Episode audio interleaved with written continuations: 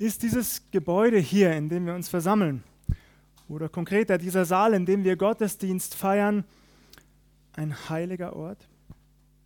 Einige von uns würden diese Frage auf der Stelle mit einem klaren Nein beantworten. Andere hingegen würden sagen, ja, natürlich handelt es sich hier um einen heiligen Ort. Welche der beiden Gruppen hat nun recht? Wer liegt richtig? Wer falsch? Ich maße mir heute Morgen in dieser Frage kein endgültiges Urteil an. Ich möchte allerdings ein paar Schlaglichter werfen, ein paar Bibelverse ansprechen, die uns hoffentlich dafür sensibilisieren und uns zeigen, dass diese Frage im Grunde nebensächlich und untergeordnet ist. Auch die ersten Christen haben sich diese Frage nicht gestellt. Warum nicht?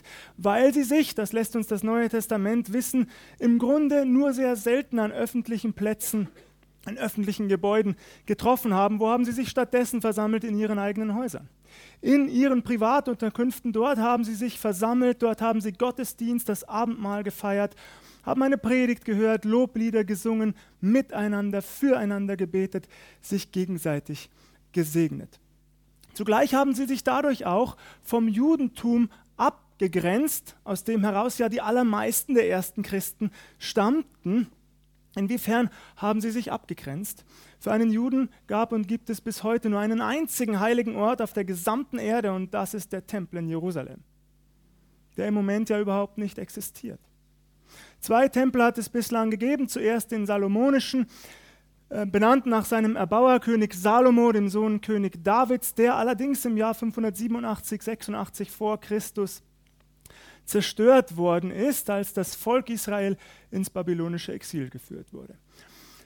Daraufhin wurde ein zweiter Tempel errichtet, immer wieder erweitert. Man nannte diesen den Herodianischen Tempel, der allerdings im Jahr siebzig nach Christus durch die Römer geschliffen wurde, endgültig zerstört. Heute können wir nur noch einen Überrest des damaligen Tempelbezirkes betrachten, das ist die Klagemauer in Jerusalem. Die ersten Christen nun sagten, dass der lebendige Gott überhaupt nicht in Tempeln wohne, die von Menschenhänden errichtet worden seien. Gleich zweimal können wir das in der Apostelgeschichte lesen. Apostelgeschichte sieben, Vers achtundvierzig, da sagt es Stephanus, und Apostelgeschichte siebzehn, Vers vierunddreißig, wiederholt Paulus es. Spannend finde ich, dass sich beide damit auf den alttestamentlichen Propheten Jesaja beziehen, der schon zu Beginn seines sechsundsechzigsten Kapitels sagt oder den Herrn ausrichten lässt, was für ein Haus könntet ihr Menschen mir schon bauen? Mir gehört alles, ich habe alles erschaffen, der Himmel ist mein Thron und die Erde der Schemel meiner Füße.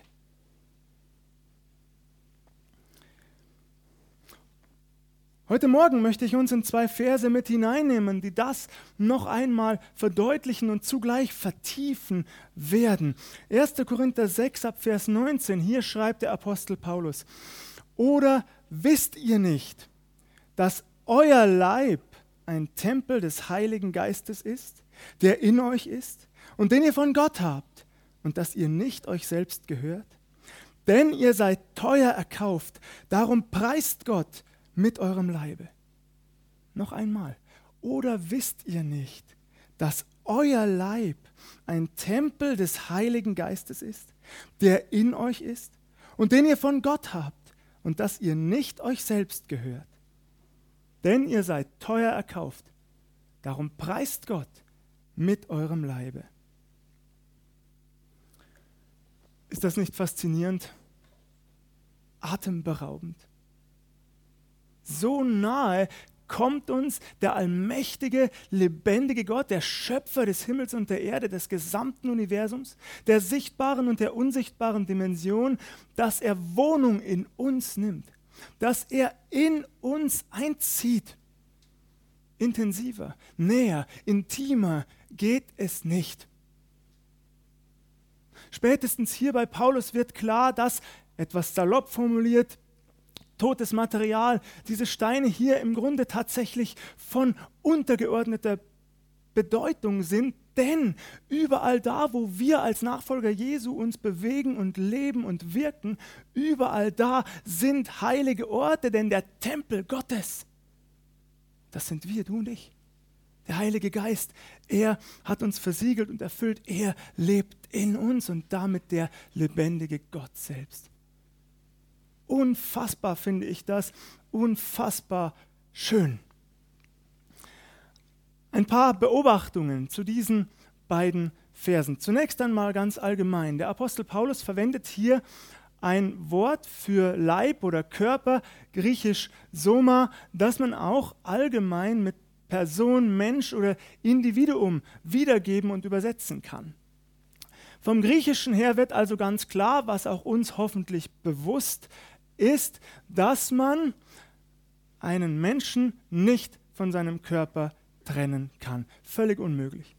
Ihr Lieben, würde jemand von euch behaupten, ihr habt letzte Woche Benjamin Klamt auf der Straße gesehen, er war ein Eiswürfel, dann würde ich euch das nicht glauben, glauben, dann habt ihr euch mehr als getäuscht. Denn was macht mich wesensmäßig aus?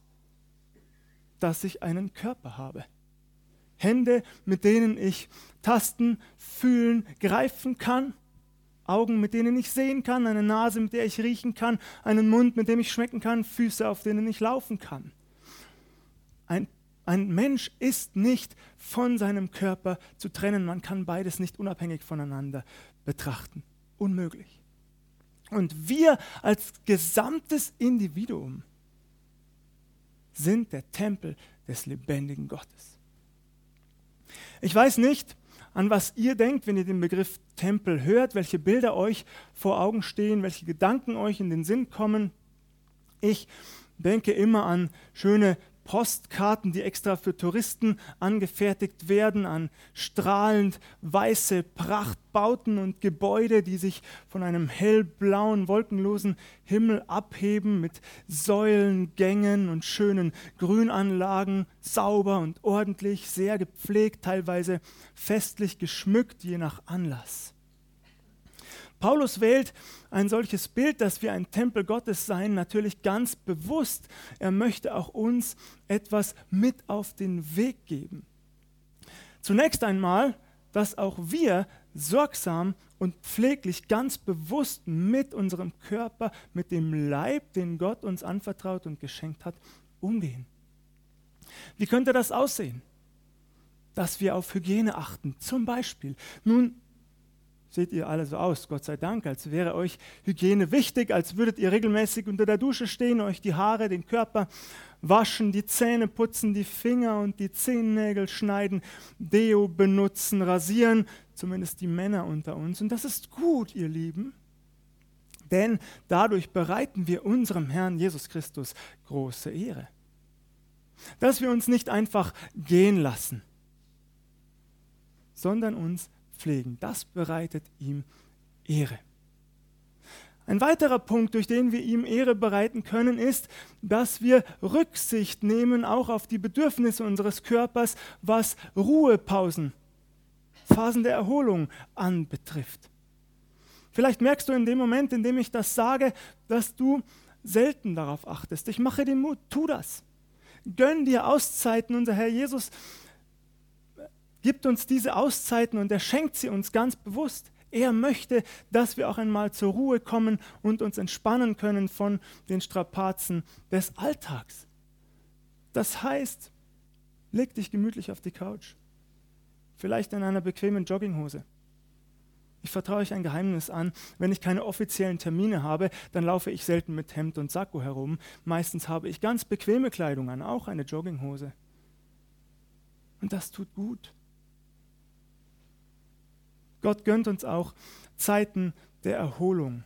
Das ist wichtig für uns. Und auch dadurch bereiten wir ihm Ehre. In der Vergangenheit wurde dieses Thema häufig noch intensiver betont. Nicht selten wurde von Predigern, auch Predigerinnen, ihren, wurden ihren Gemeinden Vorschriften gemacht, was Christen, was Nachfolger Jesu jetzt noch alles tun dürfen als Tempel des Heiligen Geistes und was auf jeden Fall nicht mehr. Ich möchte heute Morgen nicht so weit gehen, zumal ich der Überzeugung bin, dass wir alle reif genug sind, eigene gute Entscheidungen zu treffen. Nichtsdestotrotz werde auch ich einige kurze Schlaglichter auf diesen Punkt werfen. In der Vergangenheit ging es sehr häufig um das Verbot von Genussmitteln, von süchtig machenden Mitteln. Also Tabak, Nikotin, Alkohol, selbst Kaffee oder Tee wurde teilweise strikt untersagt und verboten. Darüber hinaus der Fleischgenuss. Stattdessen wurde auf Gemüse und Obst, auf eine vegetarische, ja sogar vegane Ernährung Wert gelegt. Das gab es auch in früheren Jahrhunderten bereits. Das ist keine Erfindung der Neuzeit. Es gab auch strikte Kleidervorschriften, insbesondere in Hinblick auf die Frauen. Ihr Lieben, noch einmal, das Ziel heute Morgen ist nicht, dass ich euch Vorschriften mache, aber ich möchte uns doch auch sensibilisieren. Vielleicht spricht dich ja gerade der Heilige Geist direkt an und er zeigt auch dir den Bereich, wo du sorgsamer mit deinem Körper, mit dem von Gott anvertrauten Leib umgehen sollst. Vielleicht ist es genau dieses Thema, der Genuss von süchtig machenden Mitteln. Sei es Alkohol, seien es Zigaretten. Vielleicht merkst du, ich soll das einschränken zur Ehre meines Herrn Jesus Christus und zum Wohle meiner Gesundheit. Dann mache ich dir Mut, dass du konkrete Schritte in diese Richtung gehst. Nun bin ich nicht blauäugig und naiv. Nicht umsonst sprechen wir hier von Süchten. Und die, die nicht betroffen sind, die reden sich immer leicht und tun so, als könnte man so etwas von heute auf morgen überwinden. Ich glaube nicht, dass das der Fall ist. Obwohl es natürlich Wunderberichte gibt, unser Herr Jesus kann auch das. Aber die Regel ist es vermutlich nicht. Die Regel ist, dass es dafür Wochen oder Monate braucht, teilweise auch professionelle Hilfestellung und Unterstützung. Nichtsdestotrotz, ich mache uns Mut, nehmen wir solche Schritte in Angriff. Es tut uns gut und es steigert die Ehre unseres Herrn Jesus Christus. Damit ihr jetzt nicht denkt, ich stehe hier vor euch als Oberlehrer mit erhobenem Zeigefinger und sollte lieber vor meiner eigenen Tür kehren. Nun, das habe ich natürlich gemacht. Predigten, die ich vorbereite, bringen mir selbst am meisten. Ich profitiere enorm davon, mich so intensiv mit Gottes Wort beschäftigen zu dürfen. Bei der Vorbereitung habe ich gemerkt, der Heilige Geist hat mir das auch gezeigt, wo ich mehr zu seiner Ehre leben darf in diesem Bereich und auch gesünder. Es ist nämlich so, dass ich mich sehr unausgewogen ernähre. Ich esse fast kein Obst mehr. Früher war das anders. Da habe ich fast jeden Tag mindestens einen Apfel gegessen und Bananen und Erdbeeren, die am liebsten Trauben und Kirschen und was es alles gibt. Mittlerweile vergehen teilweise Tage, ohne dass ich ein Stück Obst esse. Ich weiß nicht, wie es euch geht. Stattdessen esse ich viele Süßigkeiten, Schokolade oder Kuchen. Ich habe gemerkt, das darf und das soll ich wieder verändern. Es tut mir gut, eine gesunde, ausgewogene Ernährung und es steigert die Ehre meines Herrn Jesus Christus, so wie Paulus es auch formuliert. Ein zweiter Punkt. Hat diese Gewissheit, dass wir, du und ich, ein Tempel des Heiligen Geistes sind, auch Auswirkungen auf unser Denken, Reden, Handeln im Umgang mit anderen Menschen, also in unserem Umfeld, in der Umwelt, in der wir uns bewegen und wirken? Merken die Menschen, dass wir ein Tempel des lebendigen Gottes sind? Spürt man das? Sieht man das? Nimmt man das wahr? Oder heben wir uns praktisch nicht von unserer Umwelt ab? Möglicherweise merkst du jetzt in diesem Moment, was du allein gestern oder in der vergangenen Woche falsch gemacht hast in dieser Hinsicht. Vielleicht steht dir die Situation vor Augen, wie du mit deinem Nachbarn auf der linken Seite gemeinsam über euren Nachbarn auf der rechten Seite gelästert und schlecht geredet hast. Das soll es ja geben, nicht alle Nachbarschaften sind heil. Aber wenn du das merkst, dann mache ich dir Mut zu zwei Dingen. Erstens, du darfst Buße dafür tun. Du darfst dich vor deinen Herrn Jesus Christus stellen, du darfst ihn um Vergebung bitten, denn das ist es ja, was er uns anbietet, jeden Tag für die Fehltritte, die wir tun, um Vergebung bitten zu können und Vergebung auch zu empfangen, wenn wir ehrlichen Herzens vor ihm stehen. Das hat er für uns erwirkt und wir dürfen das in Anspruch nehmen. Immer wieder neu und dafür dürfen wir ihn loben und preisen. Das ist der erste Schritt, um Vergebung zu bitten. Der zweite folgt gleich hinterher, hängt eigentlich unmittelbar damit zusammen, deinen Herrn Jesus Christus zu bitten, dir die Kraft zu schenken, anders zu denken, zu reden und zu handeln. Im Falle unseres Beispiels von deinem Nachbarn, über den du schlecht geredet hast, könnte das bedeuten, dass du in Zukunft mit ihm sprichst. Dass du ihm all das sagst, was dich vielleicht an ihm stört. Dass er den Rasen grundsätzlich ab mittags mäht, obwohl du gerne ein Mittagsschläfchen machen willst. Ich mache dir Mut, geh zu ihm, sprich mit ihm und lästere nicht mit ihm über, mit anderen Menschen, über ihn, mit anderen Menschen. Das sollen wir tun. Auf Menschen zugehen, auch unseren Mund aufmachen für die, die, die nicht selbst anwesend sind, nicht selbst im Raum, die sich also gar nicht selbst verteidigen können, nicht über sie sprechen, sondern für sie eintreten. Das ist eine unserer Verantwortungen als Nachfolger Jesu. Das wird nicht unbemerkt bleiben. Das wird ausstrahlen, auch auf unser Umfeld. Auch hier, dass ihr nicht denkt, ich wüsste nicht, oder mir wurden keine Bereiche gezeigt, die ich verändern könnte. Doch, mir stand sehr schnell ein Bereich vor Augen, den ich dringend verändern muss. Ich bin ein sehr, sehr kritischer Mensch. Fragt einmal meine Frau. Nicht, weil ich grundsätzlich meine Frau kritisiere, sondern weil ich in ihrer Gegenwart viele andere Menschen kritisiere. Oder theologische Ansichten.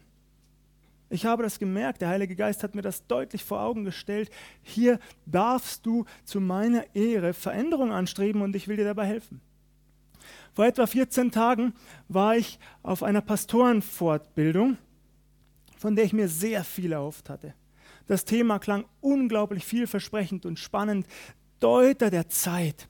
Ich dachte dabei sofort an das letzte Buch des Neuen Testaments, an die Offenbarung, an all die Prophezeiungen, die sich schon erfüllt haben in der Vergangenheit, an all diejenigen, die sich jetzt unmittelbar vor unseren Augen erfüllen und auch an die, die noch ausstehen. Ich dachte also, dass die Referenten auf diese Thematik eingehen werden, von dem Kommen unseres Herrn Jesus Christus sprechen würden. Er kommt ja wieder. Die Bibel ist hier ganz klar. Er, der da ist und der da war und der da kommt. Doch ich wurde leider tief enttäuscht.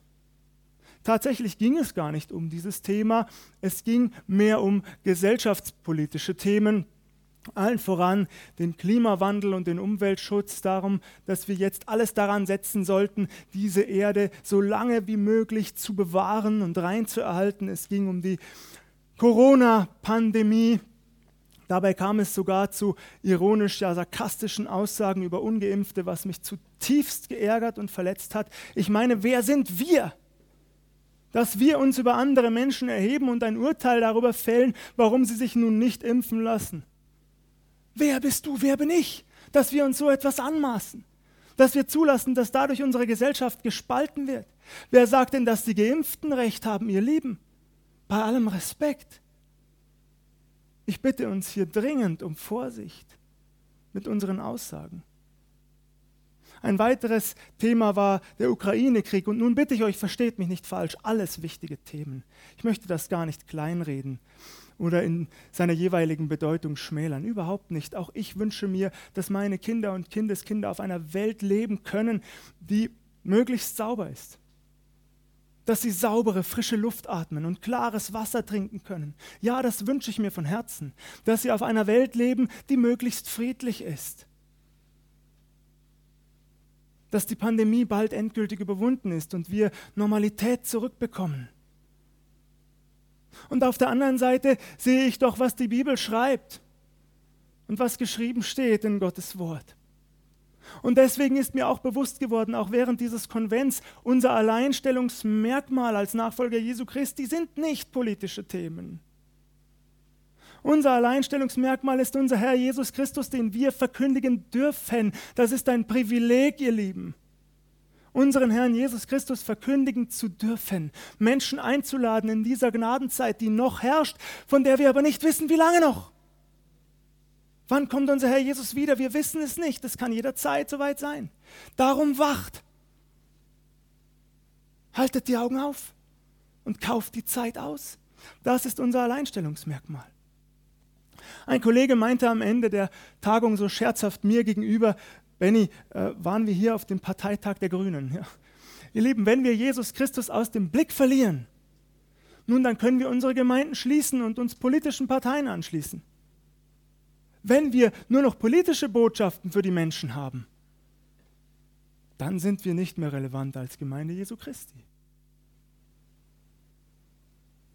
Und ich habe gemerkt, um jetzt wieder zum Punkt zu kommen und die Wende zu schaffen, ich habe von Anfang an eine innere Abwehrhaltung gegen diese Themen eingenommen, sehr, sehr kritisch. Und am letzten Abend, da ist etwas in mir geschehen. Ich kann euch das gar nicht erklären. Ja, ich will nach wie vor und werde auch nach wie vor eine klare Meinung vertreten, einen eindeutigen Standpunkt einnehmen, aber ich habe auch gemerkt, dieses ganze Kritisieren, es tut mir nicht gut. Es schadet meiner Gesundheit. Dieses ständige Kreisen und noch etwas habe ich gemerkt, ich erhebe mich dadurch über andere Menschen und mache mich besser, als ich es vermutlich bin. Also habe ich zu meinem Herrn Jesus gesagt: Vielen Dank für diese Erkenntnis, nur ich schaffe es nicht allein, das abzustellen. Und ich brauche dafür deine Hilfe. Aber, und ich habe das fast wortwörtlich so gesagt, das soll nicht mehr mein Kampf sein. Ich möchte nicht mehr andere Menschen kritisieren und mich über sie erheben. Ich will meine Zeit und meine Kraft, meine Energie nicht mehr dafür verschwenden. Ich will dich verkündigen, solange du mir noch Zeit gibst dafür, und dich groß machen. Das ist mein Wunsch. Ich habe in den letzten Tagen schon bemerkt, dass sich Kleineres verändert hat. Es ist noch ein Weg, der vor mir liegt, hier mache ich mir nichts vor. Aber ich habe es dem Heiligen Geist übergeben und ich bin dankbar dafür, dass er das auch in mir vollbringen möchte. Zu Gottes Ehre und zu meinem Wohl.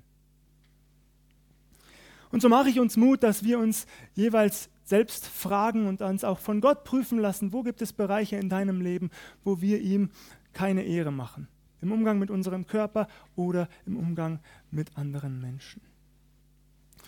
Nun schreibt Paulus diese beiden Verse natürlich nicht im luftleeren Raum, deswegen möchte ich auch knapp darauf eingehen. Ab Vers fünfzehn heißt es: Wisst ihr nicht, dass eure Leiber Glieder Christi sind? Sollte ich nun die Glieder Christi nehmen und Hurenglieder daraus machen? Das sei ferne. Oder wisst ihr nicht, wer sich an die Hure hängt, der ist ein Leib mit ihr? Denn die Schrift sagt, die zwei werden ein Fleisch sein. Wer aber dem Herrn anhängt, der ist ein Geist mit ihm. Flieht die Hurerei.